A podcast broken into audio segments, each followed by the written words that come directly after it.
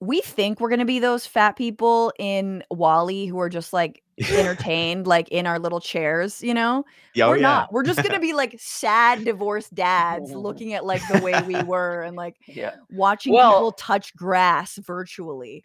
You can watch every season. They got spring, they got fall, they got summer, they got winter. It's insane.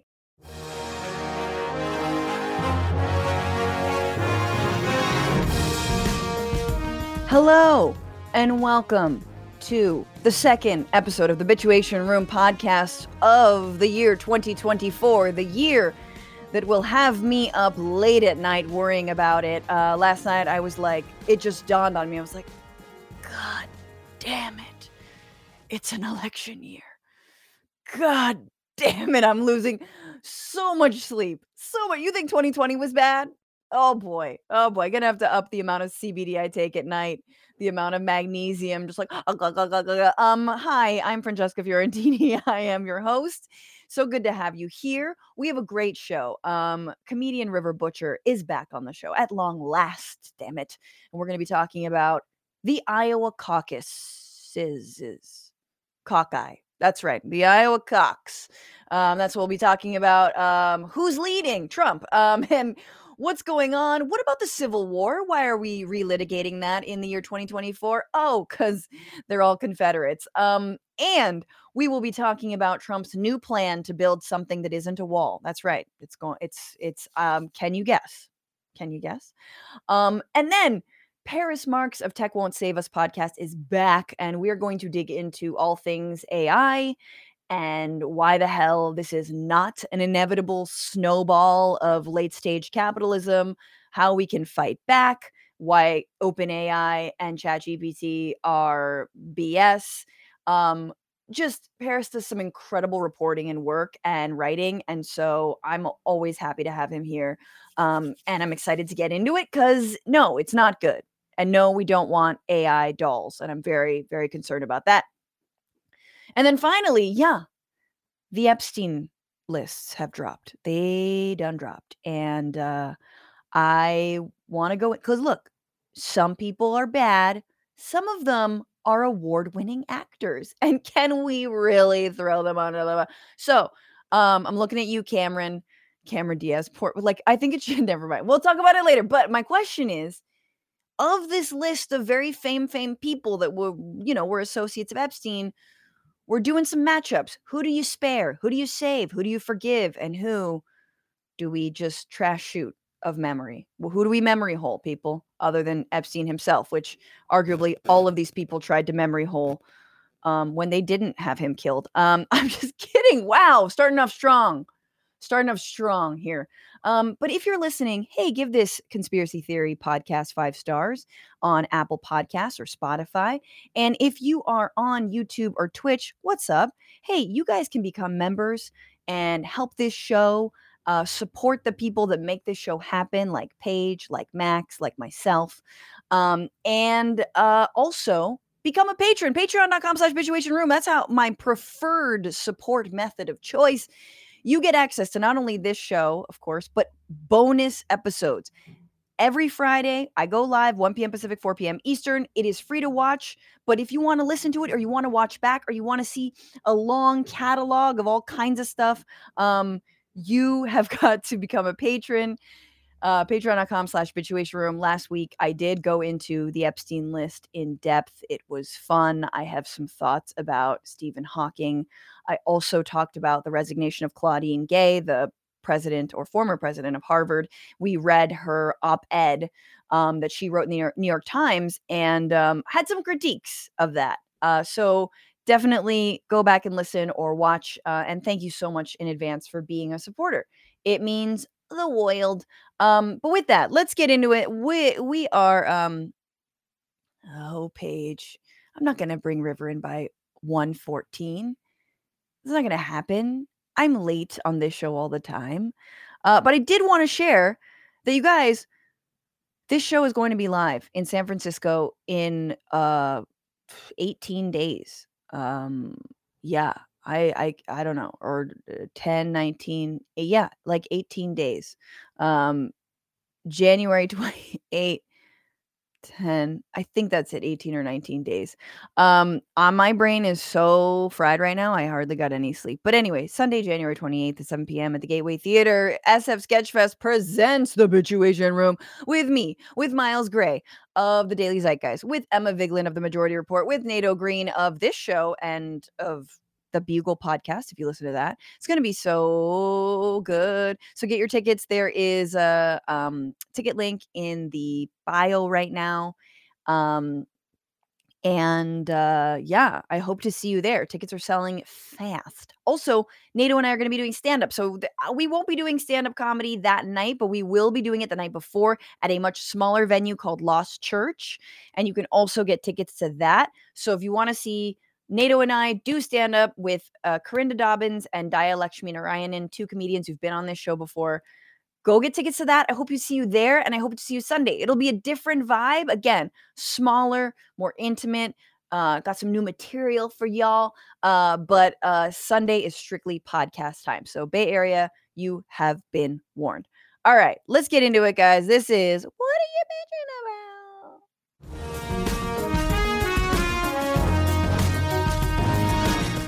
Never not bitching about Israel's assault on Gaza, never not bitching about the fact that we are still in a genocide that's unfolding before our very eyes. And um you know from the looks of the sad oscars or the golden globes um not a lot of people speaking out about it. And uh, not not not uh, not smiled upon to say anything publicly. It was very sad to see a lot of stars uh, say nothing which is fine. I mean look i don't know we know they're not a lot of them aren't getting paid that much either. That's why they get fancy dress up events cuz it's, you know, that's what studios do. They're like, "Here's a here's a gold thing.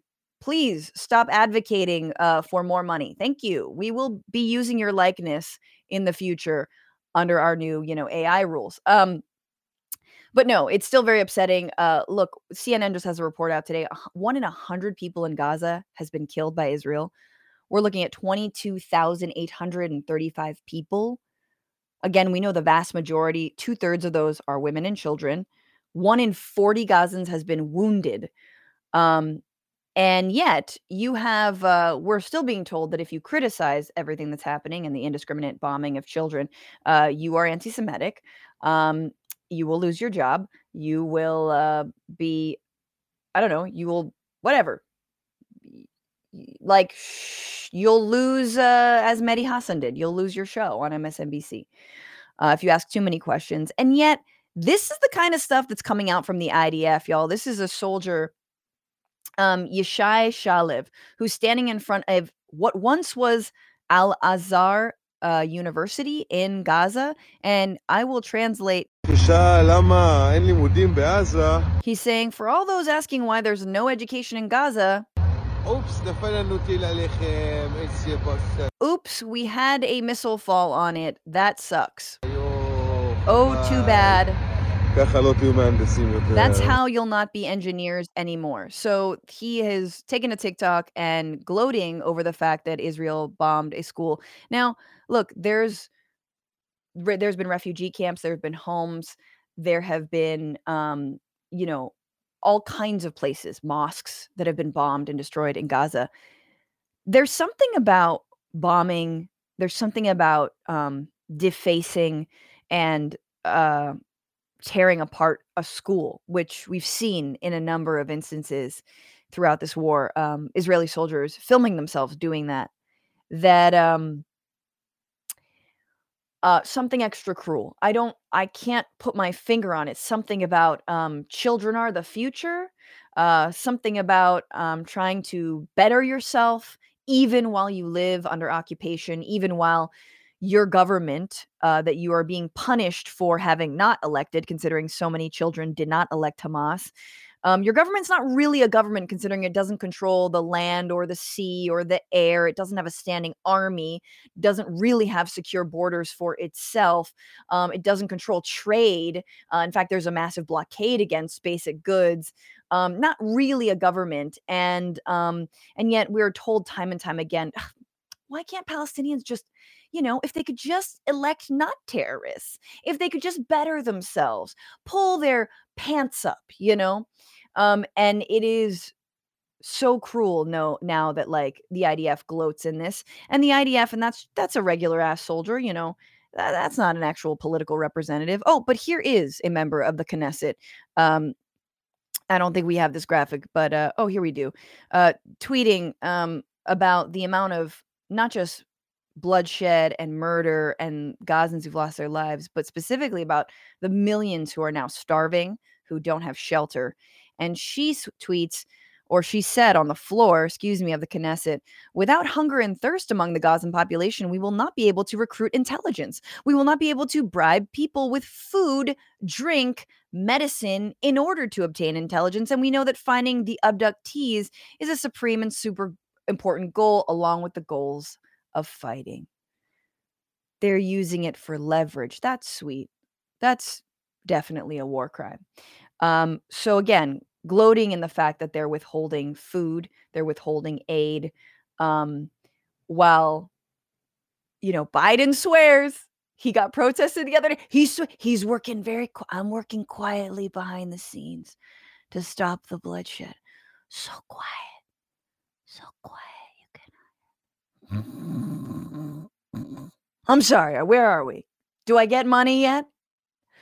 Um, you know, and this is on top of the fact that uh, the son, the one of the surviving sons of Al Jazeera uh, Gaza bureau chief um, Al Dahdouh was killed. His name was Hamza. He was killed. He was a photojournalist. Um, he was killed in in Gaza recently. So again, another war crime going after journalists. But hey, this is just another day in what we're supposed to normalize. But I'm bitching about that. Just a smattering of evil, people. With that, though, someone who is not evil and who definitely doesn't smatter. I don't know how to introduce you, River. Stand up comedian, actor, writer. You can watch his special, Different Kind of Dude, which was called a quote, masterclass in culture war commentary on Comedy Central's YouTube channel right now. I had to get the full intro. River Butcher, everybody. What's up? It's good to see you. I actually have a, a a newer special that's on YouTube, also called "Someone's Boyfriend." So just letting everybody know Oh, I if you love want to watch a new one. It has not yet been called a master class, but uh, it is out there. It's good to see you, Francesca. How It's are you? it's good to see you. From the River Butcher to the sea, That's right. Palestine will be free. That's right. Absolutely free Palestine. Um, yeah, it's uh it's uh wild uh to continue to live through a genocide while people tell you that that's not what's happening. You know, Yeah. um, when they give a lot of answers. Well, if if this would just happen, I mean, when the only answer is stop, you know, like to me, um, it's pretty wild. I mean, people, you know, are constantly saying this of like, you know, if you if you wondered what you would do during World, World War II, you're doing it, and it's like, yeah, I don't I don't know how else to Yeah. how more plainly to put it. And you know, watching uh watching people complain about the way people are protesting, it's just it's it's wild. But I do I do believe that um, consciousness is being raised. It's Oh, continued yeah. to, you know, and, and I mean, I could go back before 2020, but I think that 2020 is is a is a good inflection point of of a big, massive consciousness raising. While uh, you know the things don't change the way we think they should be immediately, I do believe that like so many more people are seeing this for what it actually is, which is a genocide and not not even a war. You know, the fact that people are like, oh, it's a you know, it's it this that's not war. Like you don't Bom- bombing citizens, uh, whether they're men, women, or children, is not war. You know, Yeah. you when you tell a population, "Oh, go here, it's safe," and then you purposely bomb them, that's not that's not war. Like, you know, like, No. and uh, so not even I'm not even arguing for war, but like to use the the the most accurate language for what's happening is, um, Yeah, you know, kind of my job Yeah, yeah. stand-up comedian. Yeah, you You have to know, be so it's precise with your language. No, yeah, and and yes, and some of the propaganda that's being written is like, "Oh god, you could really use some punch up." Like like you could really someone needs to go in there and yeah, uh, at least be convincing uh, with some of your propaganda. But um, yeah, it is it's so wild and disheartening and it it, it you know when i was watching the golden globes and like again i don't i don't put this all on celebrities and i think we over the way we sort of put too much on comics i also think we put too much on celebs so i want to just name that but it also feels like you know oppenheimer wins a bunch of right, awards yeah, right? About some you know um the moral quandaries of whether to develop this like life ending technology that did murder millions of people and like that wins the award and you can only imagine like 30 years from now you know we're gonna have this like insight into you know netanyahu's life and like Mm, we're, he's gonna be this sympathetic character but we'll all know what he did was ultimately wrong you know lib shit lib shit like yeah, which is like course. i won't speak out for something until it's like millions of dead and 50 years into the future Yeah, because somebody might be like mad at me or something, you know. Um, it's it's uh pretty wild, and the continued um uh like g- comparing this to Hamas and things. When I've seen m- multiple sources that Netanyahu's like, we need Hamas, like that's what we need, you know, like, Yeah. and it, it's very clear, like it that yeah, this is this is how the the capitalist, you know, the global capitalist mo- imperialist movement works. That's what Yeah. America does. We create terrorist cells to fight so that uh, the progressive governments don't happen. You know, like this is what we do. It's what absolutely we it's the history do. of the us involvement in the middle east yeah. I mean, it's the history of the United States. and yeah exactly Period. history of the world in Anywhere, fact you know, anywhere. yes I mean, I'm not smart enough to have the full list. I just know there's a full list. You know what I mean? Like that's. I'm not Well- trying to act like you know I know everything, but I do know that about this country. You know. Exactly. If there's one thing I know, it's that we're we, we're not the good guys in a lot of No. these wars. Most of these wars, in fact. Um, we will be talking about a very important war that happened in this country in a little bit, uh, and the fact that we are relitigating it somehow. But Hmm. River, what are you bitching about Yeah. beyond, you know, the sort of genocide work-life balance? Yeah, well, I mean, there's there's that. Uh, I also just want to give a shout out because I, I don't know. I you you brought up pro- propaganda. I, this is not necessarily what I'm bitching about, but I do just want to acknowledge like I've witnessed how well propaganda works throughout this genocide that's been happening since Mhm. October. To see people that I know and go, oh, this is uh th- that that is part of my practice is acknowledging like, oh, this person has literally been exposed to propaganda since the moment they came onto this earth Right. you know and so like keeping that also in mind um, but the thing that i wanted to bring up on this show specifically is mike dewine's uh, signing an executive order effectively banning um, uh, any, any gender affirming healthcare uh, for anyone not just youth not that that's good but just you know specifying that it is uh, banning gender affirming healthcare for trans people Mhm. um, for 120 days, which is like the uh, the the maximum that he can do such an order um, from his desk. And it was a couple weeks ago where he uh, he he vetoed. Uh, it was House Ohio House Bill 68. And this is important to me, not just as a trans person, but as a, a trans Ohioan Mhm, yep. um, to point this out. I've I've I've lived on. Obviously, I don't live there anymore, but I've lived under Mike DeWine my entire life as a as a congressperson, a senator, now a governor. Christ, Um, still, and you these know, fools he's, don't go anywhere. Yeah, he's bought and paid for, just like many Democrats, but uh, he happens to be on the other side of the aisle. Um, and just how dangerous this is, not just for trans people, but for everyone. Um, and in in in co- uh, uh, in collaboration to me with the the lack of uh, COVID effort from coming from the White House, uh, and the fact that everything is privatized and everything is up to you, and and and good luck. And also, we're going to ban healthcare. You know, like so the the window for uh, uh, existence and the window of health and and opportunity to exist, whether it's in the United States or in Palestine, is ever closing. And all of these things are related to for me, like Yes. all of these things of what you uh, of of of freedom under the guise of law, and like it Mm. just it just is really uh, it's really disheartening for me, and to to see this this kind of uh, executive order get passed when it's quite literally irrelevant to no one to to everyone but trans people. Yep. Uh, it has zero effect on you and your healthcare, your insurance, your backyard, like none of it. What someone else does, it, it- it's just it doesn't, you know. So um, that's what I'm bitching about is Mike DeWine and this executive order. Um, when people are going homeless, when people are getting sick, when people need jobs, when people need food, it's like yeah. you know, it, it just It- it just never ceases to amaze me the things that our government wants to do uh, for its people. Yeah, no, I and and again, this is the party that believes in freedom and liberty ostensibly that is against cancel culture Supposedly. and they are literally like making people's identities illegal. Um and we know we know this was a slippery slope. As soon as they were like, "Oh no, it's just about youth. It's just about minors." Of course, it's not about minors. Mhm. we know that that was always a cover, and DeWine's proved that. And again, the same thing with you know, if you think you know they're not going to go after gay marriage, of course they are. If you think they're not going to go after contraception after going after abortion rights, of course they are. Just keeps going and going and going. But the anti-trans stuff is like it's so much more um targeted and explicit and evil than even and I, even anti uh, abortion legislation because with that they still have this cover of like well every life is precious Mhm. and maybe that person can grow up to live a fulfilled life. Oh what if they're trans?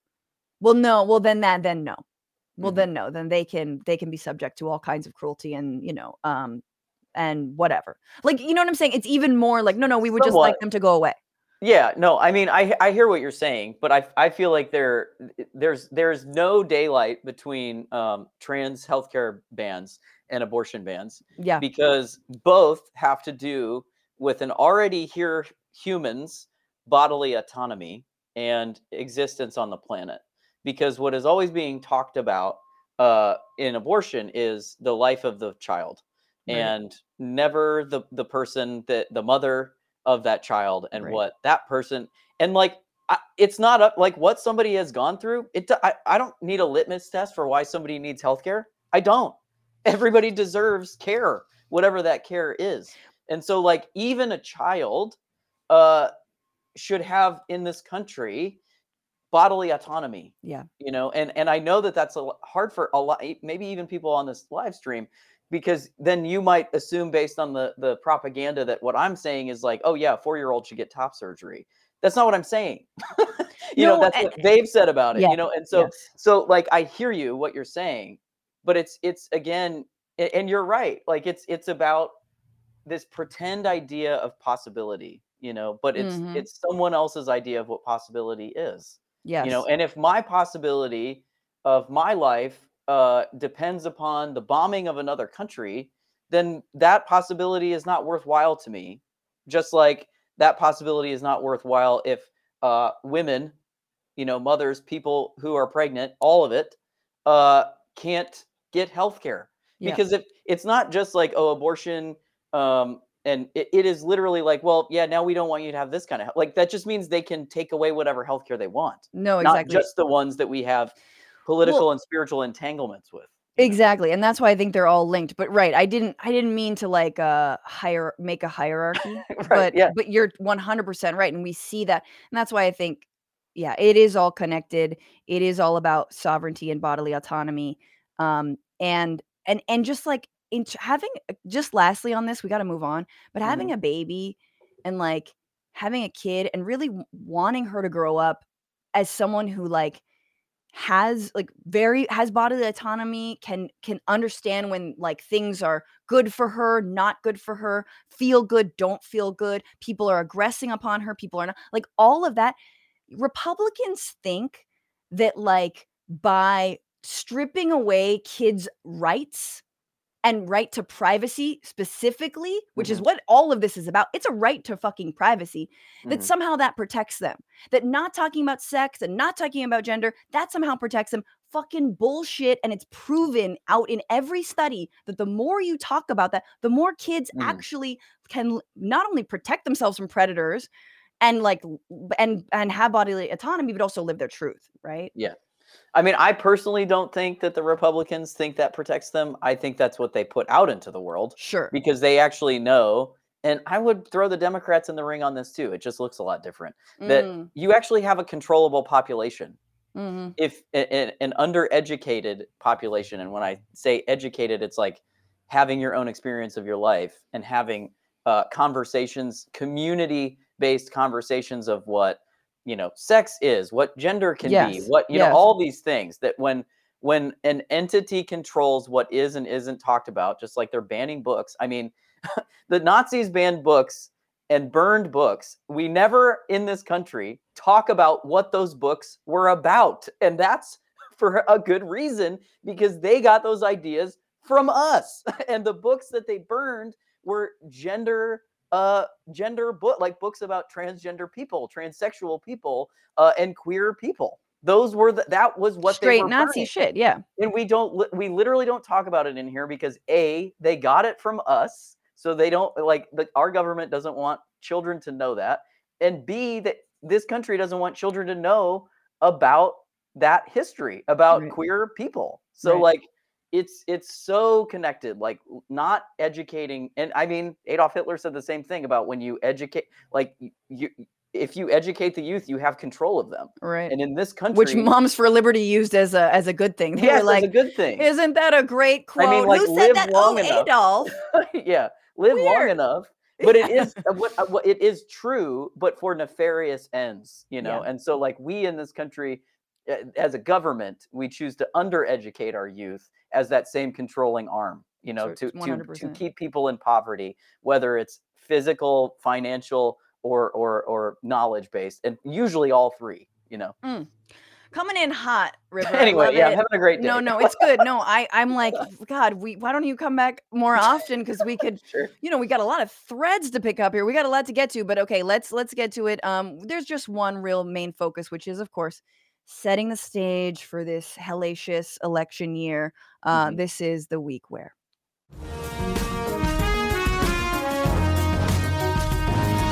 So all eyes are on Iowa. Um, all eyes on Iowa, definitely a famous Tupac song. Um, Trump is running away with the Iowa caucus. If you guys don't know what a caucus is, it's basically a game of indoor Red Rover. Everyone goes to a corner and just kind of yells. I've been at a caucus. I don't know. I was in Nevada for the cauc for the caucus there. Wildly disorganized, River. I'm Yeah. not sure if you've been like privy no to or seen how it goes down. It basically takes like four hours, and you're like, oh, I'm sorry, who has that time? the people I was doing Spanish language translation, not to get off topic. Of course, the the people who needed Spanish Spanish language translation were working on a Tuesday and had to leave after like yeah 30 minutes. So they weren't counted.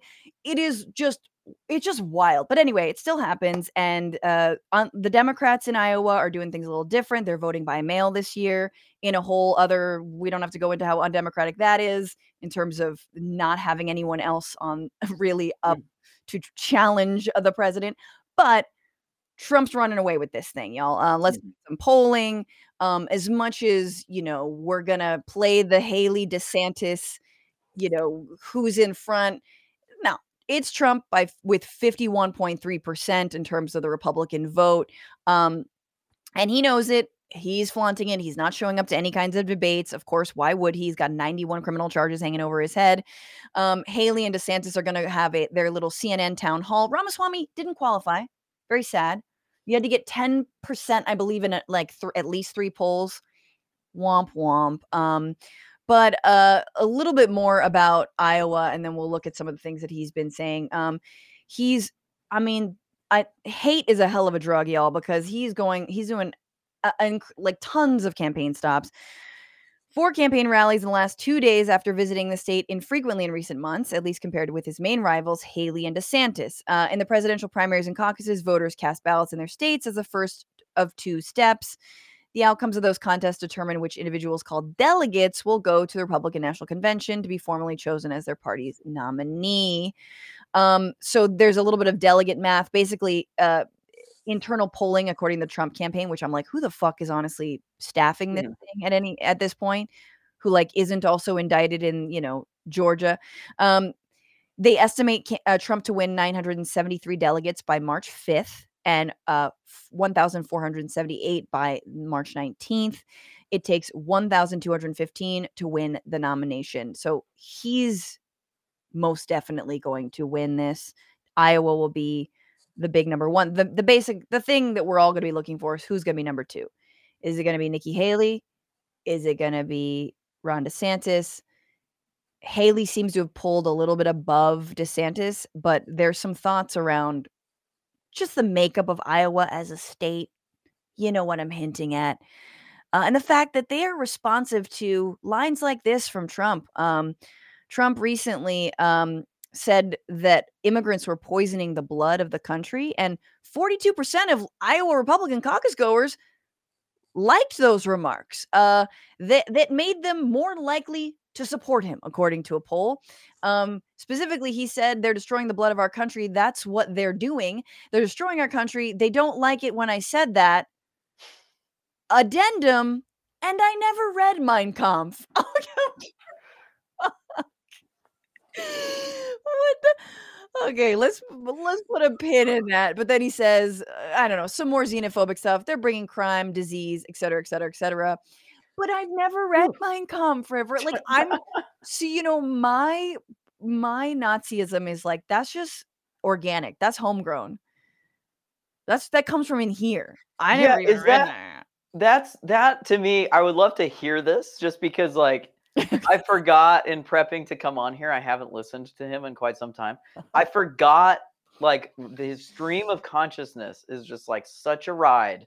It's such a Uh, ride. I, that, I forgot about that, but like, that's that was a talking point the first election that he had Mein Kampf on his nightstand, right? That was like It wasn't he that- wasn't floating it as a talking point, but it was sort of widely known. it was at a point though, is what I mean. Like, so he's like he's like reaching back and going like, "Hey, remember the archives? yes. I never read Mein Kampf. Also, Yes. this is totally I know where I know what you're thinking. Like it's just it's just wild. Oh, he does it all the time. Oh, by yeah. the way, also, I'm definitely not a rapist, okay? Again, and you're like, "Oh, thanks for reminding us about that one rape allegation that Yeah. actually you you were found guilty of uh what is it? Sexual assault. I forgot what technical word they Yeah. used to avoid saying assault or mi- misconduct, but it it was rape. Mhm. Um. Anyway, he loves to do that and then sort of get away with it. Yeah, oh, I'm Yeah. a hashtag no Mein Kampf. It's like that's his like you know anti-gay, no homo. He's like no Mein Kampf. right, right, exactly. um, yeah. But I mean, Fox News is a hell of a drug, and I'm not trying to scapegoat and not say these people having this opinion is is not awful, but it's just like the again propaganda that's going on in this country is really intense, and it. I mean, are uh, let me ask you this, Francesca, because I Mm. don't I don't know if you feel this way. Are you surprised that he's running away with it? Because I'm not. I'm um, not. I uh look. I do think that Americans have, you know, the memory of. I guess I thought maybe like a garden lizard, you know, like just a little, like Sure. I forgot that the cat is the one that took my tail the last time. Yep. but the memory of just a just a day old little gnat like a larva Yeah. like a fucking and and again no disrespect but like there are people legitimately saying he was good for the economy things Mm-hmm. were good under him like he doesn't have a million dead under his belt because of what what his behavior in covid and like that the money the people who were doing good weren't the fucking ultra wealthy and and like but again this is this is where we are we're just these little gnats you know Mhm. like you know around i don't know i i mean we, i wish we were around a light but it's really just a steaming pile of shit and anyway so i am a little bit surprised but it is interesting you know especially in a state like ohio uh oh, excuse me iowa which Paige Mm. said I would get confused, and I did. Yeah, it happens all the time. And it does. exactly. But that's fine. Um, it's not. But um what else is going on in Iowa is uh, Kim Reynolds, who's the governor there, has just rejected giving low income children um, food aid. Um, this was part of COVID era benefits. This is free money, people. Yeah. Um, it's forty dollars a month for kids, which of course, uh, you know, r- r- just ro- rolling in the dough. Richie Rich over here. Um, she said, uh, an EBT card does nothing to promote nutrition at a time when childhood obesity has become an epidemic. Bitch, you know what else has become an epidemic? Starvation. Childhood malnutrition. You dumb. I swear to God, I can't even. I can't even with this woman. I'm so fucking angry. So that's what else is going on in Iowa Right. as well as oh a mass shooting that was fun uh, different candidates weighed in and offered their condolences but said nothing about gun control um, trump actually said you have to quote get over it we have to get over it um, vivek ramaswamy called gun control the wrong approach and false hubris in the wake of the iowa shooting so i i don't know i think if haley comes in number two river Yes. it might show that like Iowa is a bit tired of the drama and that DeSantis isn't offering them enough of like the anti woke agenda isn't good enough. Mhm. Um but also she's a woman of color as much as she tries to run from that. And Iowa's Mm. incredibly white. Yeah. She wait, what is what's her deal? I forget. She's South Asian. Oh, okay. She's I, that's my ignorance. So I'm I- no, no, no. It's okay. She would like you to forget that she's Of course. Indian. Um, and she and fun segue. Um, even though she, I guess, identifies as a person of color, um, clearly convenient, it seems like. when it's convenient, clearly, clearly forgot one of the biggest moments in American history, um, and and why it circles around liberating uh, an entire population, uh, the Civil War. And this week, she said um, just this little fun quote when she was asked directly why the Civil War happened. Nikki Haley, former governor of South Carolina, could not come up with an answer. In fact, said this. What was the cause of the United States Civil War? Well, don't come with an easy question or anything. I mean, I think the cause of the Civil War was basically how government was going to run, the freedoms and what people could and couldn't do. I mean, I think it always comes down to the role of government. In the year 2023, it's astonishing to me that you answer that question without mentioning the word slavery. Okay, so this is a question from the audience. That's a great freeze right there. Just want to say that that look on This her face, she's making a like I I just saw a ghost face as the setup was perfect though. What was the Mhm. cause of the Civil War? For a Republican, you know they all want to hear states' rights, right? You know, and I like hats off to this person who asked this question. And she starts off with, well, ironically, "Oh, so give me an easy one, will you? As if it wasn't the easiest fucking layup. Mhm. As if, you know, oh, don't make me miss John McCain, people. Um, don't make just just yeah, slavery. Okay. No, what was about state rights? And then she says something even crazier, which is it was about the freedom for people to do let's listen to it again. I, I can't remember exactly how she worded it. Government was going to run, the freedoms and what people could and couldn't do. The freedoms and what people could and couldn't do. Want to bet she's not talking about formerly enslaved people. Want to bet she's talking about fucking slavery. She's talking about what people could and whether they could own other people. So anyway, that was her response. Um, she then immediately uh, after this has tried to do some damage control and uh, was on Fox News of all places. I think it was on. Hang on, let me let's continue this. She's on Fox and she says she says this. The first thing I should have said was slavery. I completely agree with that. It, when you grow up in the South, slavery is a given. Like when you think of the Civil War, you know it was about slavery.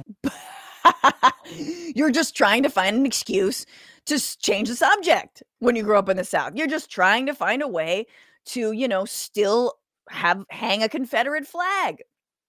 Um, so that was her response. And then here's Trump in Iowa, who basically said, no, it was about slavery. I mean, that's basic. It was about slavery. He admits that it was about slavery. So I guess points on that. But then he decides to sort of wax poetic about the Civil War. And River, if you can make sense of what he's trying to say, Yeah. if you miss the I stream of consciousness, I, I, think I, I, might like be. I'm able to getting my it- Trump whispering back. Honestly. Okay, yeah, it's coming all the Spidey Yeah, yeah. senses. Yeah, that's right.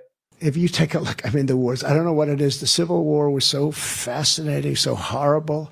It was so horrible, but so fascinating. It was, uh, I don't know, it was just different. I just find it, I'm so attracted to seeing it so many the Civil War. I mean, if it were Yeah. a woman, it would definitely be a 10, maybe an 11. Great legs on the Civil War. I'm so attracted to it. So fascinating.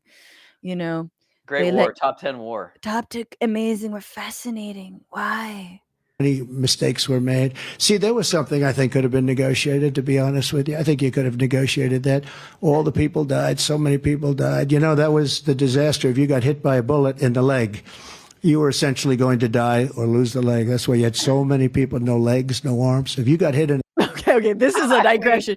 You know, it could have been negotiated, but no legs, and that was why, because they didn't have, you know, hands to shake with, so they couldn't negotiate because they couldn't, they didn't have any limbs anymore. The arm or the leg, it meant you were up because the infection, gangrene. uh, It was just such a, you know, sort of a horrible time. But that's, I was thinking to myself because I was uh, reading something and I said, this is something that could have been negotiated. You know, it was just for all those people to die, and I- they died viciously. That was a vicious, vicious war. Okay, he Oh, look, continues. he's not wrong. he continues to talk about he continues to talk about uh Lincoln and that if Lincoln had just negotiated, Yeah. you know, we wouldn't even be talking about him. He just negotiated. We could have just negotiated the art of the deal with uh, That's right. slaveholding success- successionists. Secessionists, thank you. Successionists are who I am, fans of the show Succession. Um, why didn't? Why couldn't? You know what? They could have just negotiated for like a little bit of slavery, just like a little bit, you know? Yeah, they Just just, like a should have sat up at the desk and talked about it, you know. Like you can have one and a half persons, hmm you know? Um, that would have been fine. This that's what I'm reading, which is you didn't have to why couldn't they just negotiate? Which is like River from I did read uh Ulysses S or the the book Grant um who wrote it. See, I don't read a lot. Um but it was so fucking good. It's by the Yeah. guy who, who wrote um the Hamilton books. See, I don't and he's kind of a he's kind of a rube anyway. The point is this. Uh Robert E. Lee tried to negotiate. He at the end, he was like, "What if we do a treaty? What if what if we just like what if we like agr- like we just like do a handshake?" And Ulysses S. Grant was like, "No, you need to surrender. This is the wars you fucking lost. Yeah. Surrender to us. Yeah. You lost." And they're like, "Oh, fine." But this is it's a Confederate line to say they should have negotiated. They Of should have gone easier on the South. Yeah. I mean, I mean, it's like it's the same. It's the same. It's the same as what's happening now. Like Hamas should have negotiated. It's like okay, sure, but you're bombing the shit out of them. It's like I, I don't, I don't know. Like you know, they should have negotiated with us. It's like eh, I don't know. I don't know Right. to. No, Other no. than like, I have no answer to like the, the actual intellectual conversation that's actually happening. I'm just like, oh right, I forgot why people love him because he just talks. And like people are so lonely in this country that they're just like, oh yeah, the Civil War was really terrible, and I bet he could have gotten us out of that. You know what I mean? It's just like it's so wild to watch that and then remember like how much he affects people. Yeah, yeah, know? yeah. He's I mean, the amount of uh it, it's just sort of like a it's like a Klansman massaging your brain. You know, that's Uh-huh. what it feel. It's just like, yeah, all these things are perfectly normal. We have to, I have to bring in Yeah, Paris very soon. But but the last thing, and look, good on Biden. He hasn't spoken up about an actual genocide. He keeps on funding uh, Israel's war on the Palestinian people, but he knows the Civil War was definitely about slavery, and it was bad. After the Civil War, the defeated Confederates couldn't accept the verdict of the war. They had lost. So they say they embraced what's known as the lost cause a self serving lie that the Civil War is not about slavery, but about states' rights. They've called that the noble cause. That was a lie. A lie that had not just a lie, but it had terrible consequences. It brought on Jim Crow. So let me be clear for those who don't seem to know slavery was the cause of the Civil War. There's no negotiation about that. And he would know because he was there. He was Yeah, he was there. he was there. He witnessed it. Uh, he was among Lincoln's men. If anyone knew Lincoln, it was our old ass president, uh, Robinette Biden. Um, yeah. I mean, I'm glad somebody's saying it. It's hard for me to uh, have any like uh, appreciation for that person saying it, given that he essentially created the new Jim Crow with the crime bill and all, and uh, was in cahoots with all those Jim Crow guys, anyways, and shaking their hands and talking about how incredible they are. So hard Mm, Four more hard years. Four more years. La la la la la la. Four more years. Four. More, I don't even. very simple. I can't hear whenever it, yeah, I hear criticism. I hear I want Trump to be president. That's all I hear yeah. coming out of Rivers' mouth. I want Trump again. all right. We got to move on. That was fun. Just it was just a great time. just a good time. Um I will I will maybe we'll save our our final clip for the the final um we might boot Epstein off uh this island, okay? Um but let's bring in um back again for a, a third time. Um, third time is a charm, but every time is a charm, really. Oh God, please stop me. Canadian tech critic, author of Road to Nowhere, What Silicon Valley Gets Wrong About the Future of Transportation, and host of the award-winning podcast Tech Won't Save Us, Paris Marx. Paris, how are you? Yeah, I'm well. How are you? Good. This is River, River, Paris. What's up, Paris? Hello, Um, River. Nice to meet you.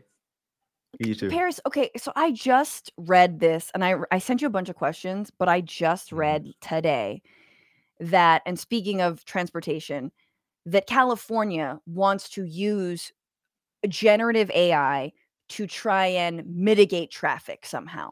Um why is this BS? Like I just I read this headline, I read a little bit of it and I was like scanning to see like if there was anything new or if it would like take cars off the roads or create buses or create like I'm not seeing uh, the words, you know, high speed rail or fucking, you know, trams or anything in this article. No, they're just mapping traffic. But like any any thoughts on that off t- uh, off the bat here?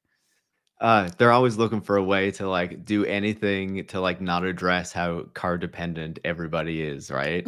You know, we'll find any way. Now it's generative AI in order to solve the problem. You know, boring companies, we're going to drill a ton of tunnels under the roads to put cars in because there isn't enough room for them on the streets. Uh, they wanted to do double decker highways for a while because, you know, they couldn't keep expanding the number of lanes on the highways to fit all the cars on them. It's, it's just anything to not say, maybe everyone shouldn't have to own a car, you know, and we should have some other options for people to get around that actually make sense. I was thinking, yeah, like if you're gonna target me and my license plate and be like, bitch, you already like went to Target twice this week. Why don't you like reduce trips? You know what I mean? Don't go three times. Like you can't be on the road. Like then I might be like, that makes sense. but uh no, nothing anyway, that's that is let's put that aside because I last time you were on we talked about AI a lot Mhm. when it comes to replacing background actors and writers. We were focused on the WGA, we were focused on SAG. Yeah. But I wanted to kind of like the the conversation's still going even though those labor fights were settled, right?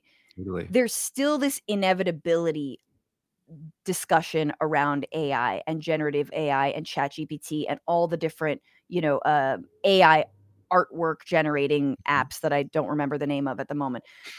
Why why does it have to be inevitable? Who makes who drives that inevitability discussion around new technology that isn't actually all that amazing like AI? Yeah, it's the tech companies, right? Um, if if you can say from the beginning, should we adopt this or should we not? It immediately kind of makes it so that the product that these companies want to roll out in the world isn't inevitable and it's something that we have a choice over. But once it comes to, you know, um, AI is rolling out, AI is here, AI has become so powerful, it's like this massive threat to our society and humanity and all of our jobs and all these other things, then all of a sudden you can't say, wait, should we be doing this at all? You get distracted with other questions as to, okay, how do we regulate it? And which companies should be in control of it? And how should we be using it? And like all this other kind of stuff. And instead of asking like the deeper, more fundamental question as to should it be used at all, is what these companies uh telling us like is this all accurate like are they telling us the truth or are they kind of bullshitting to Right. get us to like buy into what they want to you know sell us basically um Yeah. and i think that that is really the core of it right um they don't want us to question these futures that they want to foist on us futures that make them profit and that increase the degree of control that they have over everybody else Right. Right. And you come from you come from like a tech writer world, correct? As yeah i've been writing for writing about tech for quite a while yeah yeah, right, right. And and what you see so much is that how the media also plays this role where they're like Mhm. simultaneously really afraid of this uh, new technology, but also incredibly enamored and being like, "Oh my god, I talked to totally ChatGPT and like now we're boyfriend girlfriend," and uh, like it's like this whole thing. So they kind of yeah, they fan the flames of like, yeah, again, the like unquestioning sort of Mhm. fangirling over these new technologies that, again, as we talked about, rely on a bunch of underpaid people in like Kenya who are yep fucking reading the worst and seeing the worst things on the internet possible.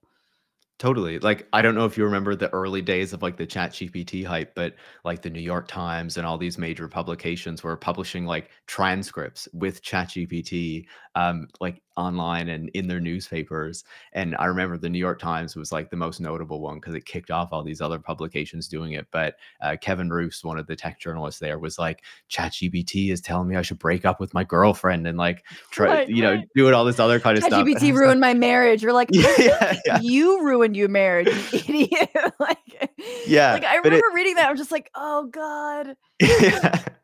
It's but it's shocking how like this is like the level of discourse that we can get over these things, especially when like they're new and just being launched. And these are people who you expect to like have a degree of expertise and like be informing the public. And instead they're just like totally falling for the exact narratives that the companies want people to follow. But like Yeah. picking up on what you were saying about what actually goes into these tools, like there has been reporting on, you know, the poorly paid Kenyan workers who were essential to ChatGPT and kind of weeding out all of the like really terrible stuff that's on the web that it could have been spitting out at us if those workers were not used. Um, you know, student interns in China, prison labor in Finland. Like my there's a bunch of people, there's a bunch of work that goes into doing these things. And then on top of it, we're seeing the growing number of lawsuits from the New York Times, from artists, from other media publications that are challenging OpenAI and these other AI companies, Microsoft as well, because it's a major investor in OpenAI, um, for using copyrighted material to train their models.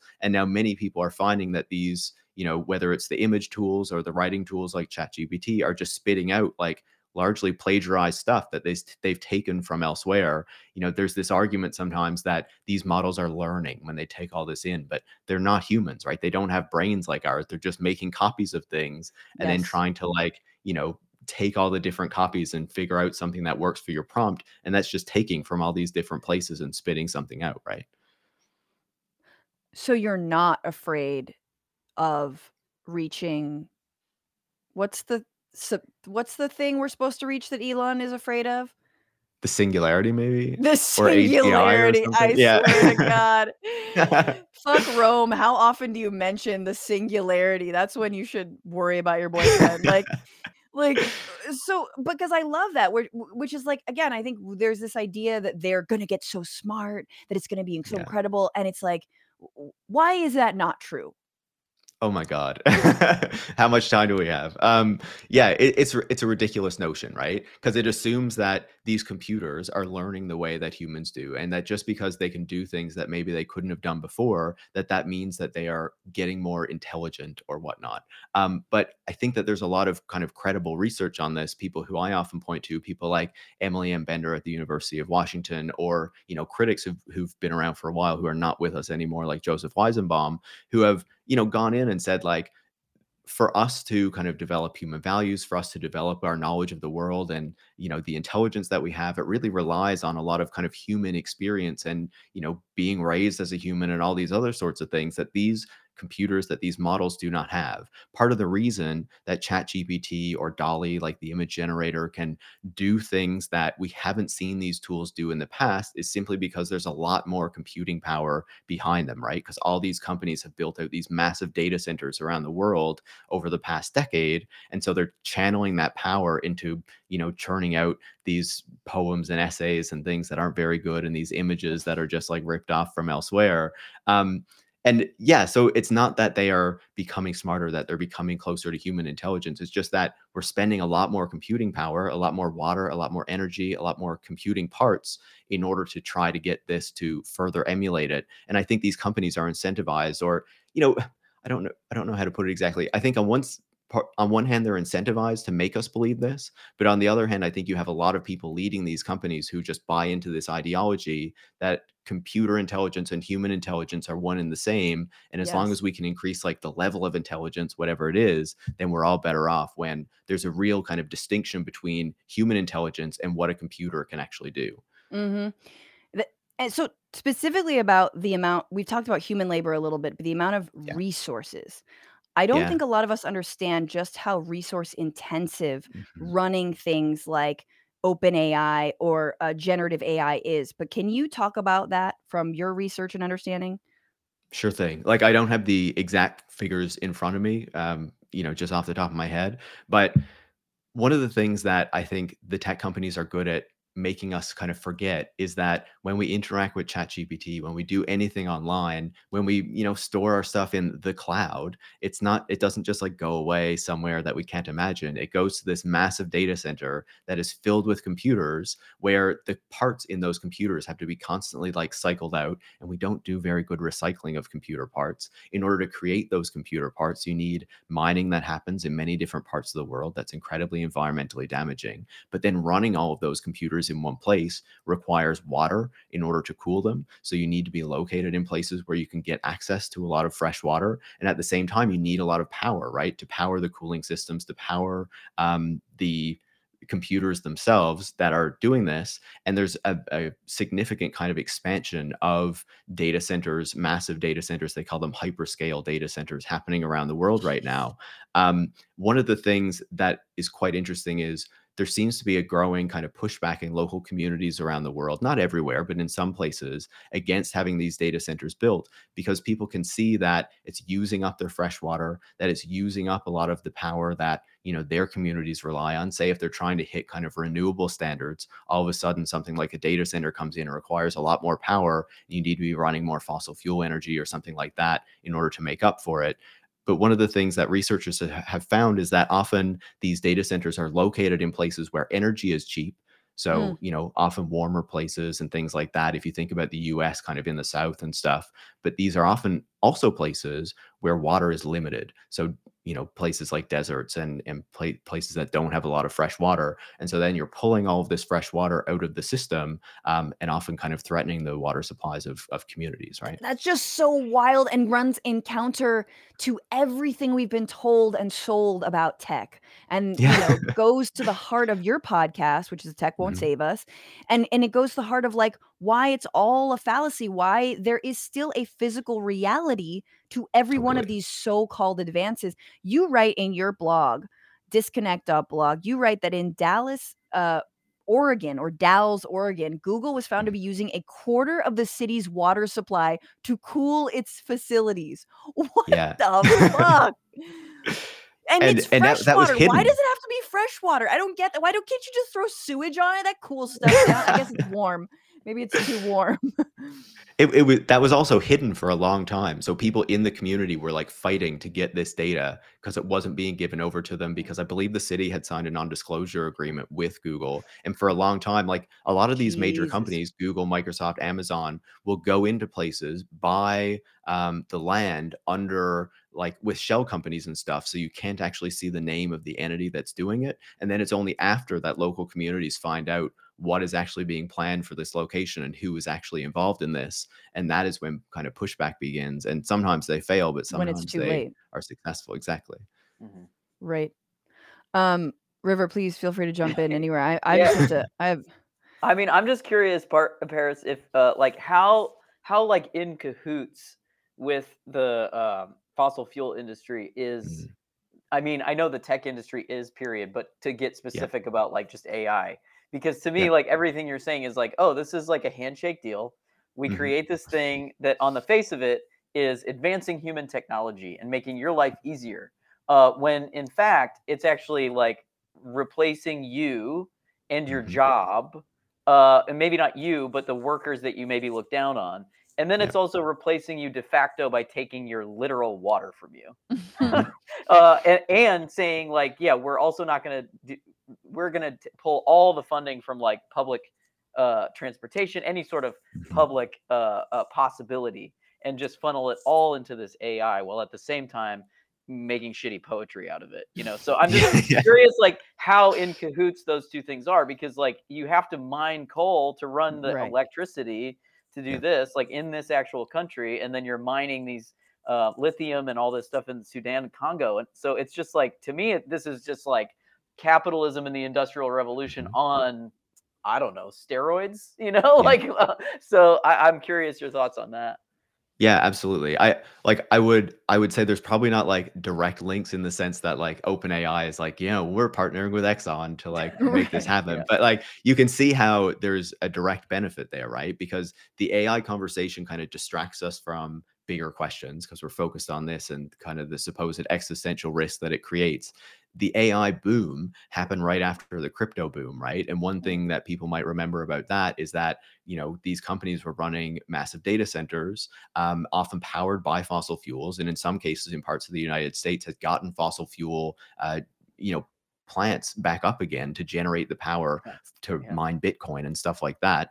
Um, and then there's a big collapse in the prices, and so you have all of these like graphics cards and and all of this kind of computing power that is sitting idle because you're not making as much money off it anymore. And then all of a sudden you have a big AI boom, and there are stories about kind of the graphics cards and the the computing power being used for crypto mining, then being used for Mm. kind of AI generative AI tools. Um, Right. another piece of that, though, like to make a more direct link, is that not generative AI, like the things that OpenAI is doing, but still AI tools that have been around for a while have been used by companies like Microsoft, Google, and Amazon in order to make the kind of running of um, oil and gas companies' operations more efficient.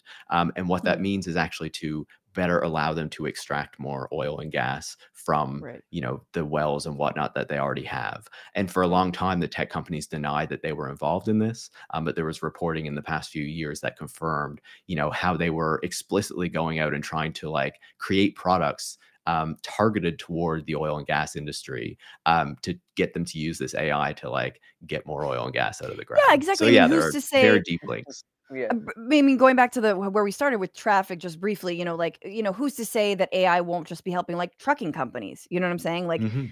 Just Yeah. get you know, have like more efficient routes, like eh, which again, like trucking is actually you know one of the leading causes of of um, fossil fuel emissions are trucks, like like Yeah. big, like that is massive in this country. Um, totally and so again, making it just easier to pollute or whatnot, or easier to buy nes- unnecessary bullshit. Let's okay. There's a couple of there's too much I want to talk about, but let's just talk about some of these the names, the tech billionaires, the tech gurus, Sam Altman of OpenAI, and Yeah. Marc Andreessen, who's got this very obnoxious uh ideology to go along with his embrace of AI, which is tech optimism maybe take them one by one. Sam Altman is of OpenAI. There was like a he got ousted. There were people Yeah. resign. What the fuck happened? Does that have any anything to do? Should we care? Tell me about it. Hmm. I don't know if you should care so much about Sam Altman being ousted and coming back. I would say one of the interesting things about that is that once he was ousted, because his board kind of, some people at the company went to the board and basically said, you know, we don't have confidence in them. And the board seemed to agree and ousted him. Now, mm-hmm. there was very little kind of reporting or, or very little on what actually motivated these people to try to get or to ultimately get Sam Altman ousted in that moment. And a lot of people in the industry, but also in the tech media, kind of rallied around Sam Altman um, in that moment. And ultimately, he was restored like less than a week later or something like that. But there's been reporting that's come out since then that suggested that he had um, very aggressive and very bad management styles, were treating people at the company very poorly, making decisions that people weren't agreeing with, you know, the kind of stuff that you would expect from someone like this. But that was kind of held in that initial moment when he was ousted and there was questions about whether he should go back in or not. That's he has weird that someone who was invested in working on like AI and would disrespect human beings, Yeah. just basically, and their own workers. shocking, right? shocking, shocking. This he has a guy- long Uh-huh. uh, sorry.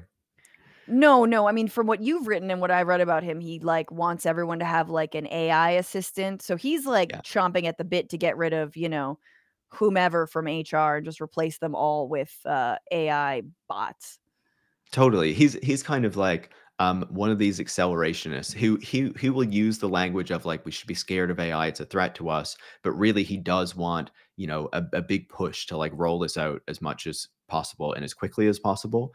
And one of the things at OpenAI is OpenAI was technically set up as a nonprofit, and it has been kind of working to get around those structures for a very long time. So it set off set up a for-profit branch in 2018 that Sam Altman is the head of, um, and basically you know what has come out of this kind of ouster is it looks like the kind of constraints that were on the company will you know be much more kind of thrown off now that Sam Hmm. Altman is back because he was fighting to try to escape from you know the limitations that a nonprofit status put on the company um and yeah, so we so want the tax very write-offs, but we also want to make tons of money. How do we exactly. do th- we want to keep the word open in front of it because it sounds cool. Yeah, Um, but not Sound like actually open up anything. Yeah. so and then what about Marc Andreessen, another guy? Like you Mhm. just Google this dude. uh, His head bothers me. Like his like this i mean and i can say that because he's a billionaire and he'll see more money than i will ever see in my life so i can make fun of the way he looks um but other than his his his dome annoying me what the fuck who is this dude Yeah, I often say I'd like to see Humpty Dumpty have a great fall, you know, meaning Marc Yes. Andreessen Yeah. and never get put back together again, you know. Um so so he's a he's a very influential venture capitalist in Silicon Valley who initially made his money, you know, on one of the early um internet browsers. was it netscape Um, that's crazy yeah, it was Netscape Mosaic, like something Okay. in that. Yeah, I, I'm not the Okay. biggest expert on his earlier days. But anyway, so um, so he makes all this money. You know, he kind of goes into venture capital. He's been a big pusher of things like WeWork. Um, also the crypto boom of course he was a major advocate of that you know everyone should adopt cryptocurrencies it's going to change the world um, and then as soon as the prices went down he stopped talking about it and started talking about ai instead. So all the same stuff he says about ai today he was kind of saying about crypto like two years ago. Um, but he i think illustrates a lot of what's going on in silicon valley right now where you have these billionaires who for a long time were kind of held up as you know saving the world saving the economy like a different kind of capitalism like you know the good rich people. And in the past few years there's been a real turn on them where people are realizing oh they're just as shitty as any other rich billionaire or any other corporate executive and probably even worse right in the sense that they have uh, this degree of power that is really i think unparalleled for for a lot of companies because they do operate at this global scale. Yes. um, and so, you know, they have been adopting these really kind of right wing, far right ideologies increasingly. Um, and so his kind of techno optimism is basically saying, you know, we need to have faith that technology will build a better world. We need to give power to Silicon Valley to do that. Nobody should stand in our way. And the people who do, you know, are decelerationists that we should be kind of criticizing and, and trying to stop and all this kind of stuff.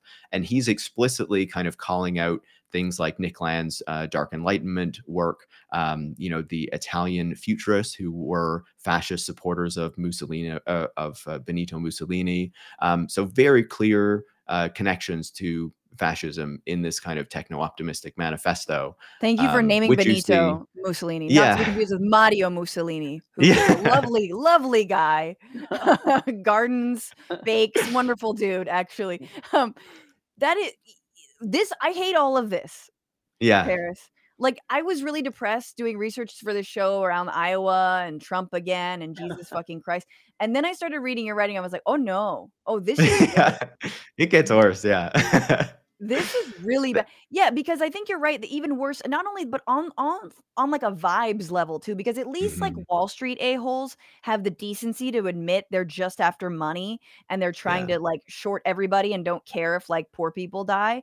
Whereas like Silicon Valley tech bros have a veneer of helping folks, and again have things like tech optimism. Sam Bankman Fried, you know, or Sam Bankman Fried's altruistic whatever the capitalism, all the Effective like, altruism. Yeah. effective altruism like like all this bullshit they have to layer on top of their just greed. Uh, yeah it, it's it you know and there's also like the direct links between tech and what's going on like in US politics and in the Republican Party and in its move to the right right Peter Thiel you know of Palantir a major kind of funder in Silicon Valley um was had direct links to uh, the Trump campaign um you know was kind of funding it and also funded JD Vance and you know a number of other of these kind of right-wing candidates what we see right now is uh, a lot of tech money initially behind Ron DeSantis um, is now moving over to Vivek Ramaswamy um, as you know the kind of person who they want to see you know kind of take on Trump or whatever. I would not be surprised if you know if if Trump kind of becomes the candidate if they get behind him as well. Um, That Mm. would not particularly surprise me. But you see a lot of these folks in tech um, adopting these really right wing politics. Elon Musk, of course, we've seen him go to the border, um, you know, to to kind of sneer at uh, migrants who are who are crossing there. He is increasingly supporting really right wing policies. You know, he's been associated with Jair Bolsonaro. He's congratulated uh, Argentina's new president um, Javier Milei and plans Mhm. to visit there later this year. Um, so he is Jesus making a lot of links to like the global far right as well, um, which I think is you know very concerning. Oh yeah, speaking of Elon, you I mean, you've done we've talked about Elon with you on the show before, but he has his new AI little app, Yeah. which is Grok on X. Tell me about Grok. What do you make of Grok? I, I don't well, think there's really much Does to Grok say. know what a woman is? Does Grok answer correctly? What is a woman? I, I believe Grok thinks trans women are women, which was a real triggering moment for a lot of Elon wow. fans uh, That's when they found this out. Yeah. man. Oh, Grok, what a sweet Yeah. little baby angel, Grok. Oh my goodness. There there was like there was like tweet threads where they were like you just need to keep asking and like ask the prompt in the right way to make it say that trans women are man or whatever and it's like Uh. what are you people up to Like, um but you know grok is only available if you pay for twitter premium or premium plus or whatever it's Sure, called sure. now So um i so i don't think it's three particularly hundred impressive and two people. yeah yeah it, it Premium plus executive. The man is a genius Yeah. Now boarding. He's Yeah. really good. yeah i've i've heard rumors that it's basically just like a reskin of one of these other open source uh, kind of ai chatbot what I've tools heard too. potentially the facebook one um, but i haven't seen confirmation of that um, but it would not surprise me just take this open source thing, source thing train it on elon's tweets to try to figure out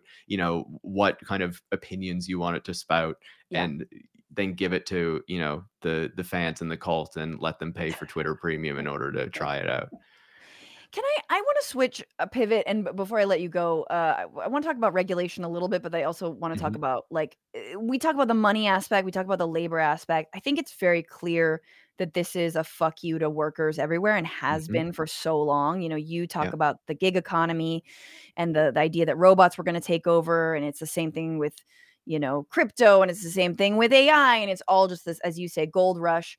Um, but on a privacy level, on a Mhm. like on a protecting me, my data, my family on this level. Like you've got now fucking Grimes rolling out her Grok, which is like an AI doll yeah that terrifies me. Like I think that's fucking terrifying. Like on just a human should we be doing this? Is this good for us level? Like where are you at? Like what how does this and are people like chilled enough by this? Do you know what I'm saying? Like yeah a- and the fact that some really evil shit has come out of uh, OpenAI and Yeah, I- generative I don't- AI. I don't think so. And and like it's not even the AI conversation really. Like there there has already been findings that uh, you know maybe you saw a report a few weeks ago that if you put like the same word into um, Chat GPT like a a ton of times in a row, it would start kind of spitting out personal information and all this kind of stuff, right?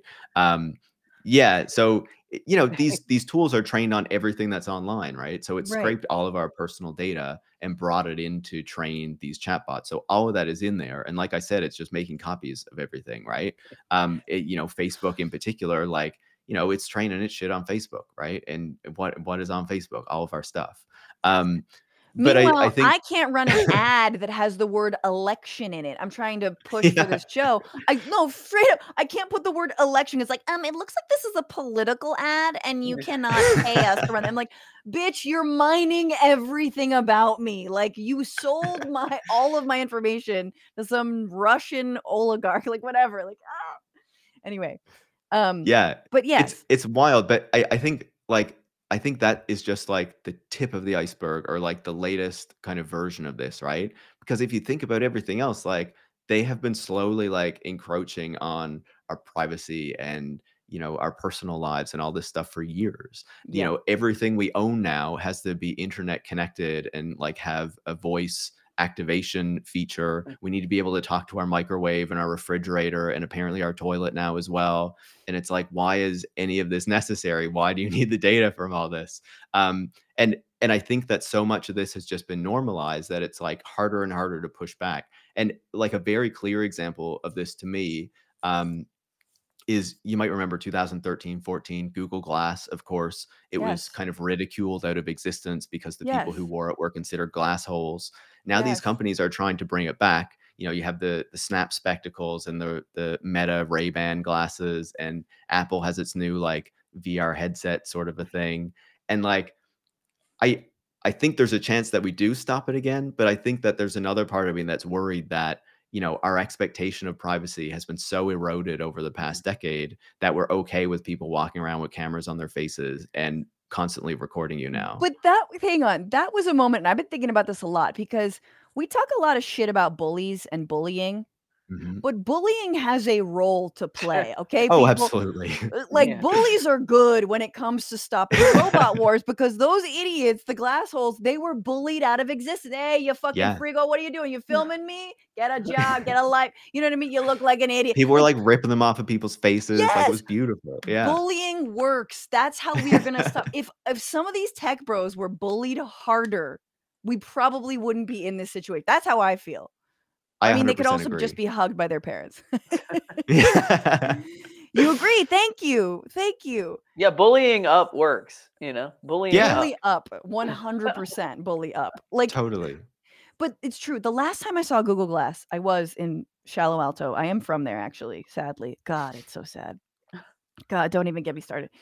And I turn around. did you and I read saw malcolm someone- harris's book about No, but I really Alto? want to get him on the show, and I'll read it. I promise. But um, he uh no no. There was one. like a kid who was like 13 and was like, "Hey, dad," and I was like, "That's who wears Google Glass Mm, mhm. is a Mhm. child." That makes Yeah. sense. like everybody else, you're a grown ass person. It- Um, it's funny because if you watch like the ads that Apple put out for like its Vision Pro, like when it initially kind of introduced it back in June or whenever it was, it was like a lot of it was like people sitting at home, like wearing this headset on their face. And like one of the um the like demos that they showed was like this guy, this middle-aged guy who was all alone sitting in like this dark room with the headset on his face, looking at like memories he'd recorded of his Oh. kids. And I was like, oh, so Oh it's my just for like divorced dudes who like can't see their kids anymore but have too much dads. money. Like, Sadness yeah, class. It's a Yeah. sadness class. Yeah. Totally.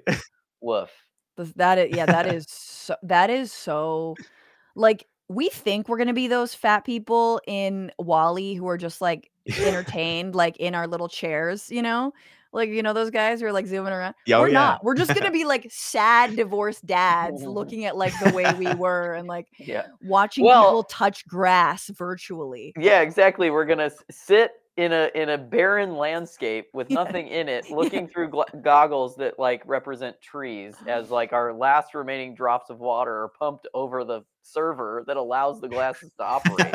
It's like Man, I love the metaverse. Yeah. Uh, yeah, it's so great. It's so cool. It's, The it's fucking. You should really get in now. There's so much TV to watch, man.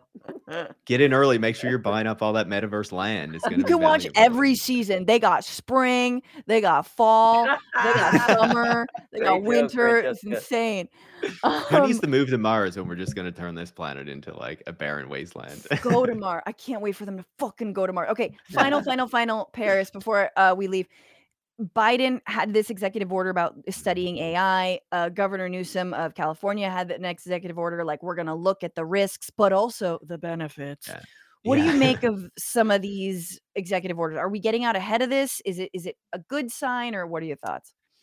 Um, like I, th- I think any moment that the government is like seriously trying to be proactive on technology is good in some sense. Um, I think that the problem is that a lot of these kind of discourses and their approach to AI has largely been captured and shaped by the AI industry, right? When Biden and, and Harris kind of had their meeting with the AI people, it was largely like executives of big companies who control the AI systems instead of like critics and researchers and people who actually, you know, can give you a bit of a different take on what Get these AI systems Marks in might there. mean Come on now. Yeah, invite me to the White House. I'll fly down from Canada for that one. Yeah. But no, Um, but, for yeah, real so though, like that's that is part of a healthy study, and it usually is industry that leads it. But sorry, keep going.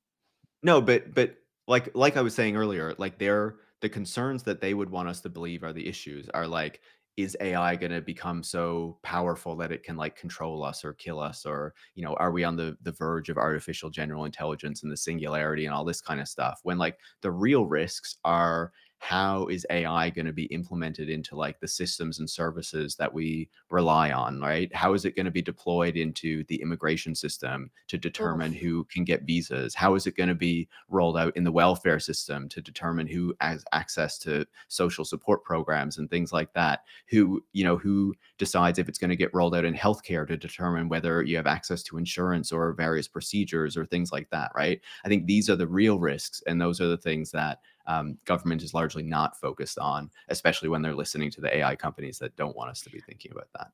Yeah, the last thing I will say is it is amazing that we've gone so far into like, you know, the technology void and that and and we've been listened to so much, especially when we are on hold with Mm. any company. And they haven't heard, although they say they're recording, they haven't heard us scream operator every time we're confronted with an automated machine. Just operator zero zero. Give me a Yeah, fucking yeah. human, human, human, human. And like that is the future. And imagine being you just listen to all these calls and you're like, yeah, you know what?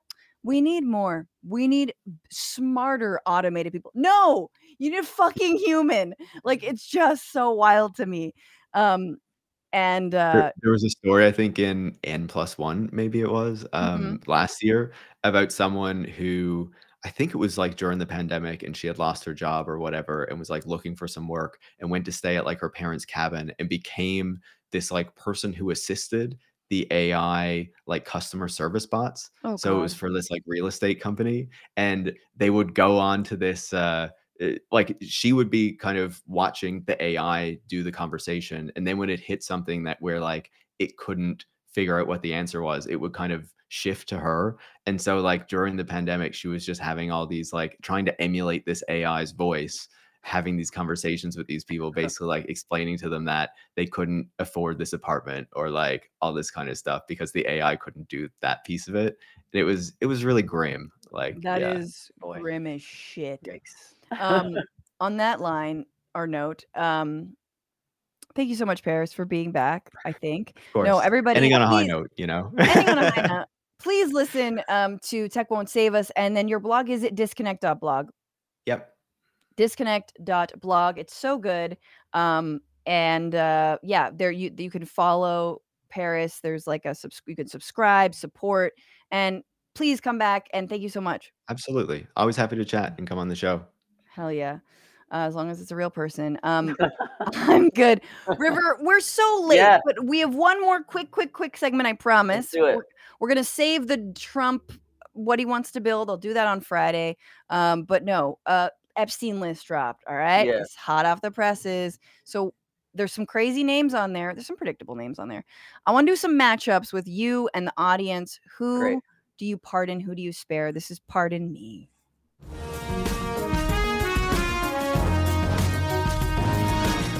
Okay, so I went through some of these on the bonus show on Friday. Um, some surprising names here, but I have just a smattering, another smattering Hmm. of. We talked extensively about Alan Dershowitz, um, who has a perfect sex life. Not sure if you knew this, but perfect sex life. Didn't want to think Um, about that, but just okay. a mo- model sex life.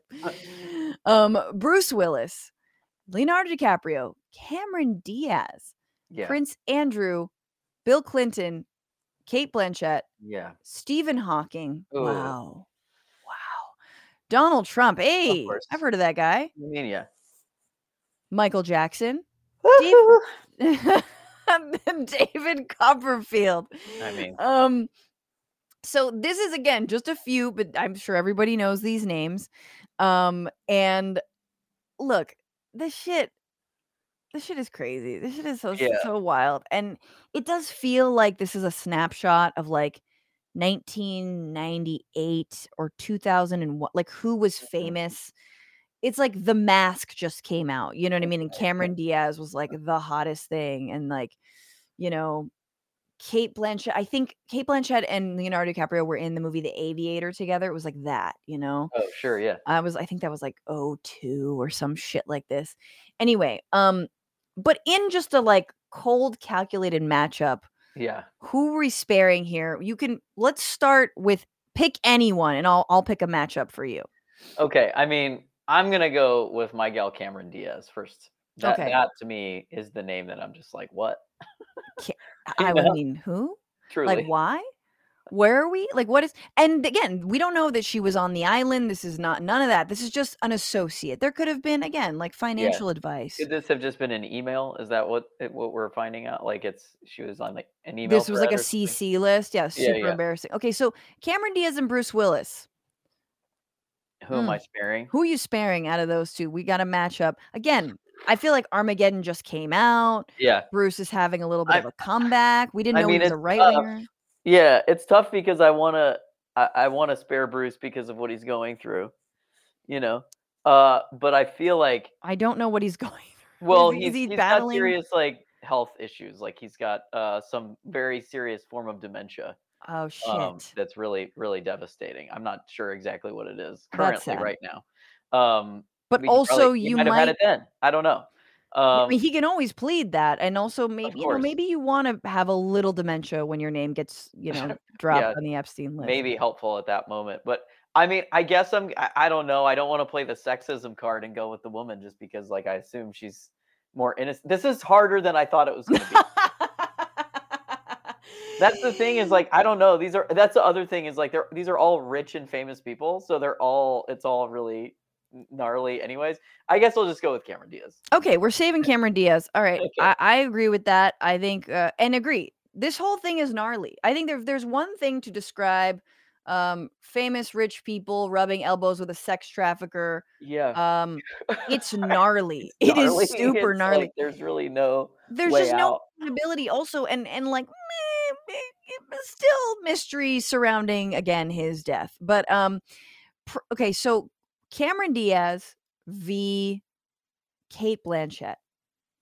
Ooh, uh, oof. Um, Cate Blanchett, who was in a movie Tar, which you swear by, that yeah, you we love. we talked about it for a solid five minutes before the show. I, just because I love I was late because of that. yeah, just because I love someone's work in like their their talent or their work doesn't mean I necessarily love that person. I mean, is it Charlie's Angels level? Is what I'm trying to ask. You I- know, yeah, I mean that's the thing about Tar. Like it's a masterpiece, and Charlie's Angels is a masterpiece.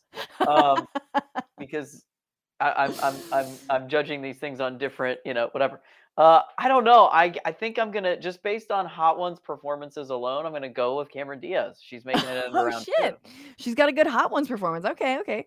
I also did like her. I, I do not like Julia Roberts, but sh- so she was my favorite in my best friend's wedding. Also, very Yeah. 97, 2000. Something about Mary came out in tw- 90. mean, Okay. yeah, dude, she's crushing it. You know, what I mean? crushing it. Cameron Cameron might go all the way. Cameron She might. We'll see. Cameron v Leonardo DiCaprio. I mean, I, I love me some Leo in Once Upon a Time in Hollywood. Uh, I love him in Django. him in that. Just on like the viral this where he's pointing at the camera. That's my favorite. Yeah. For the Uh. Very good. And then he's got the, you know, holding the little Happy Meal from Django. I mean, it's all good. But and He does and have good memes. I mean, I, I love how that's how the kids know him. Oh, the guy from the the like meme where he's in That's right. Django. Yeah, where he's and also obviously his climate change work, very powerful. Do I think he possibly used this person's services? I don't know. so I guess I'm gonna go with Cameron Diaz again. Let's go. He's Let's soaring go. into Cameron is three. soaring. And and yeah, from his dating history, I'm pretty Jeez. sure we can bet that Leo used some services. maybe I don't know. Okay, let's go with a harder matchup because I feel like Yeah. these we might not get to all of these, but um Definitely not. Cameron Diaz, Stephen Hawking. I knew I, I thought you would go there earlier, you know, and I'm glad you didn't as a host because we got to ride the. I, I'm gonna go with Stephen Hawking. Oh, I- I- I wow. just- no clue. I mean, what? I don't understand how this one happened. You know? I mean, honestly, like theory of black holes, Yep. Charlie's Angel, like Charlie's Angels I mean, franchise, they're pretty the mask performance, me. Yeah. I mean, have you ever seen uh there's something about have you ever seen Vanilla Sky. She's the best part of Vanilla Sky is the thing. I never saw it, but I'm sure she was. I'm Yeah. sure. There's, but have you ever seen The Sweetest Thing? Now that is a movie that Did many people have not seen and it is that when they swap? Is no. it like a holiday thing? Because she No. was okay. No, that cuz that's the holiday I think that you're thinking of. Oh, that was kind of cute. I, am like not gonna lie. Thing is just a straight up sex romp, female centered sex romp with Selma. Blair and Christina Applegate. It is Must watch Thomas Jane. immediately. some other men, but Thomas Jane is the only one I remember. But it is like it is. I can't believe it was ever made. It's so wild. It's like Eh, I, I- there should be more of that. And Cameron Diaz is incredible in it. but you're still choosing Stephen Hawking? Yeah. Should I tell you the rumors of that, that of what he might have done? Okay, then all right. I choose Cameron Diaz. I changed my mind. Tell me the rumors. no, no, no. You have to hear the rumor. The rumor is that he had an underage orgy um, no. on the island. Oh, okay. I go back to I recant and I go back to my Charlie's Angel. I go back to my sweetest thing, Cameron Diaz. I knew I should have let it ride. This is why I don't gamble because I No, get it's scared. fine. You don't I'm need. like, I didn't give you explanations for the rest. It's just that I happen to know yeah. that about Stephen Hawking. I didn't hear And that. It's alleged. It's alleged. People don't come after all of it me. is, Stephen. Hawking estate. Black holes don't come after me with your. Everybody left. Cameron Diaz is gonna win. So that's the game for me.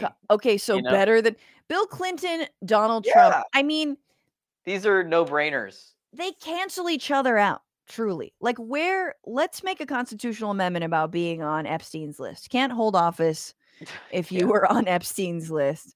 Yeah, Um, probably would be a good idea. this is mostly a Cameron Diaz uh, fan podcast. We're going to be yeah. reviewing every single Cameron Diaz movie, especially the sweetest thing, which uh, sounds like I need to watch alone. No, it's called it's called the Campod Diaz cast. That's what our new one is called. The Campod Gonna work, gonna work, gonna work. The DCAT, yeah, Campod Dcast. I like Campod that. Decast. Oh God. Okay. Someone is laughing about that, and I love that person. Okay, So just want to say I love you, whoever's laughing at my Campod. And Decast. someone out there has definitely seen that movie and has it on DVD because right. of course you do. Um, River Butcher, thank you so much for being on the show. Again, what are your specials and how can we watch and support them? Oh yeah, so I have my newest one is called Someone's Boyfriend. It's on Helium Comedy Club's YouTube, but if you just Google River Butcher Someone's Boyfriend, you'll find it. Um, and then I do have my Comedy Central half hour from 2021, uh, which is called A Different Kind of Dude, is on YouTube. I'm also going to be in San Francisco uh, on the 10th, the 10th through the 13th at the Punchline, so come to that. And then I'll be uh, at Acme Comedy Club in Minneapolis uh, the 7th through the 10th, I believe, or the 11th that weekend. So come to those shows. Uh, and then I'll be in Chicago at the Den on the 22nd of February. And the 23rd and the 24th, I'll be at Commonwealth Comedy in Dayton, Kentucky. Oh So come on out to those damn, you shows. are All those- traveling. That's right. I'm traveling. Uh, and so come to those shows. The tickets are on my website, riverbutcher.com slash shows. Uh, hit me up. Come on out. I would Hell love to yeah. see you guys. Hell yeah. Yes. All right. Thank you so much, River. Take good care. And thank you everybody for being here. Woo, what a doozy. We are starting these the year off with just long shows, and I'm, you know, it's fine, I guess. Paige hates me. I hate myself. Um, no, it's great, and I love you all. Um, thank you so much, Dick Topping, for becoming a new member on YouTube. Yes. Dick Topping. I I like dicks with topping. I'll stop. What? It's probably pr- Richard Topping. Um, thank you so much for becoming a new member. Um, Dave O. Pruitt um, on Twitch. Biden witnessed the Romans expelling the Jews firsthand back when it happened. He's been set in his ways for 2,000 years. You can't change him. He did. Um, Seafish on YouTube. Our tax dollars are funding a live stream Holocaust, and I'm trying to deal with that in therapy. Eh, bro, I I mean, it, if a therapist ever tries to make this moment about you, tell them to fuck off because this is there is a lot going on right now. It's like in 2020 if you were like, I don't know, I'm a little bit anxious and the therapist is like, how is this about your family? You're like, it's not. It's about the world. Um Suburban Housewife says Nimrod Haley is a highborn Indian. She thinks slavery is normal. Ooh. Um, Les Watt says in Britain we have a few Asian and black Tories in power who have res- been responsible for some rabidly racist and anti-Muslim rhetoric and legislation ever, or uh, for some of the most, I assume. Yeah, I mean, again, the model minority, which in this country uh, happens definitely with the Asian American community. It's sad. It's true. Um, you sort of get your accolades through anti-blackness and um, anti-poverty or like being against poor people, not actually fighting. You guys get what I'm saying. Um, Morbius Dragon, Trump and Robert E. Lee always sent letters to each other. Oh yeah, S- scented with perfume. Um, Robert, thank you so much for your super chat. Joe Biden's running in 2024 as though it were 1996 or like earlier. The Civil War was about slavery. Yay! He did it. This is like me like applauding when my baby like eats food that I wanted her to eat. She eats her dinner. I have like a little puppet and I applaud. It's I do a lot. Oh my god, that's like what I feel like we're all doing for Biden. Like, yay, he said the bare minimum. How are we grateful for that? And yet I am somehow. Um, Bud Roland, always be polite to any AI system just in case. That's so fucking scary. Um, let's see. Camus Nui should have negotiated just a little slavery, just a little slavery, a little a slavery of the little people only. The little girls. We love the girls, don't we, folks? Yeah. That is truly what he would say. That is a Trump, a fake Trump quote, if you guys didn't know. Um the singularity is what tech bros call their love life, says Dave Pruitt. Okay, f- with the fire comments. Julio Dragon, thank you so much for this super sticker. And Progressive Boomer, thank you for being a member for five months on YouTube. Hey, Francesca, I love what you're doing here. You got your guests are the best. I agree. And DC Trevitt, thank you so much for your super chat. That's super sweet. If you guys want to super chat, you can. You can also donate to the show TBR Live on Venmo, TBR Live on Cash App. Um, in fact, that reminds me, I do have when we when we bring up the fart song, some folks. Um, Edward Barrett, thank you so much for being a member. Um, Sassy Sarasi says bullying isn't working on Elon. It's true. Um, and uh, hey, I think there's a a raid from Twitch from the serfs. Oh, hello. And with that, y'all, why don't we do this? Let's ride out with Lay Fart Song and we look at some of the Twitch folks. Thank you to Bilal Khan for becoming a patron. You are so loved and so amazing. Thank you so much, Jonathan Cook. I see you. I appreciate you. You're wonderful. And thank you to Squishmallow Dragon for giving out a community sub, for cheering 100 bits, Frank Morning Tree also for resubscribing 25 months strong. Hell yeah. And thank you to everyone that makes this show possible to Paige Omek, to Maximilian Inhoff, to Andy Vasoyan, our editor. I love you very, very much, all of you. Thank you so much for your support. We have a great, great show coming up next week, also for this Friday for the bonus bish. Um, next week, I believe, y'all, we have Ryan Grim and Dave Anthony of the Dollop podcast. Oh, I am very excited for that. So um, remember, fight the power, fuck the patriarchy, free Palestine, and don't just bitch about it, be about it.